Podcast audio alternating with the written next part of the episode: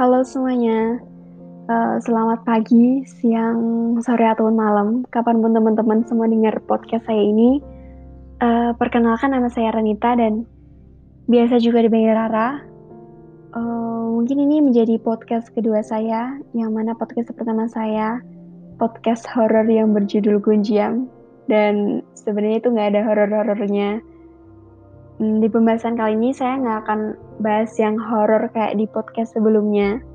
Tapi di sini saya akan bahas mengenai topik yang cukup menarik menurut saya, yaitu mengenai body image. Karena at least ini sedang terjadi pada diri saya dan um, sepertinya semua orang pernah merasakan yang namanya body image. Tapi sebelumnya, apa sih itu body image? Jadi secara singkatnya body image itu uh, merupakan pandangan seorang mengenai penampilan badannya di hadapan orang lain. Sama halnya seperti rutinitas kita pagi sebelum kita berangkat kuliah atau bekerja, yaitu bercermin. Kita melihat penampakan diri kita, uh, apakah menurut kita sendiri kita layak diperlihatkan kepada orang lain. Dan body image sendiri terdiri dari body image yang positif dan body image yang negatif. Body image yang positif adalah persepsi yang benar tentang bentuk tubuh kita. Dan kita melihat tubuh kita sebagaimana adanya, menghargai bentuk tubuh kita, dan memahami bagaimana penampilan fisik itu nggak ada yang sempurna. Dan berakhir pada penerimaan, merasa bangga akan tubuh kita, karena kita merasa sesuatu yang berbeda dari diri kita itu adalah sesuatu yang unik. Kita merasa nyaman, dan akhirnya membawa kita pada percaya diri. Dan sedangkan body image yang uh, negatif itu kebalikan dari body image yang positif, yaitu persepsi bahwa uh, ada tubuh kita itu selalu salah.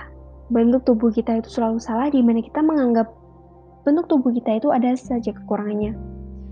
Tapi kita menganggap bahwa ukuran tubuh, bentuk tubuh itu nggak ada yang menarik dan nggak sesuai dengan stigma yang diinginkan. Akibatnya kita merasa malu gak percaya diri, insecure, bahkan depresi.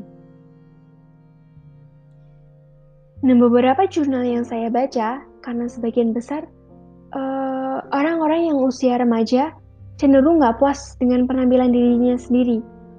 Karena persepsi masyarakat dari sejak lama bahwa standar cantik itu adalah kamu yang putih, tinggi, langsing, dan punya wajah yang mulus. Dan akhirnya beberapa di antara mereka melakukan diet yang kadang itu nggak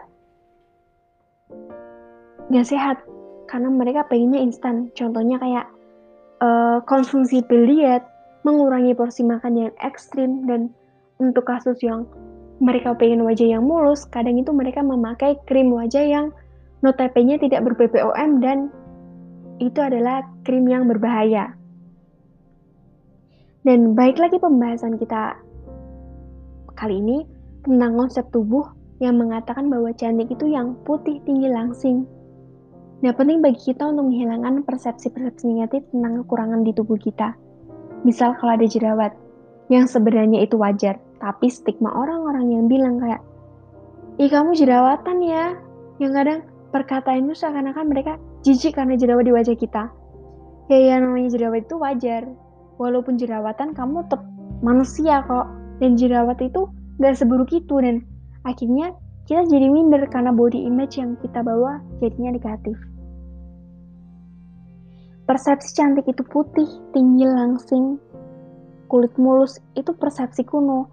Dan sekarang udah 2020 men, dan kayak kamu kuno banget sih kalau masih berpemikiran seperti itu. Padahal 2020, kita itu terbebas dari semua itu. Kita semua bebas mengekspresikan diri dan menjadi diri kita sendiri and love yourself. Karena cantik itu adalah siapa yang bersyukur untuk tubuhnya atas pemberian Tuhan. Dan kayaknya udah hampir 5 menit pembahasan kita tentang body image ini. Dan terima kasih buat yang mau dengerin.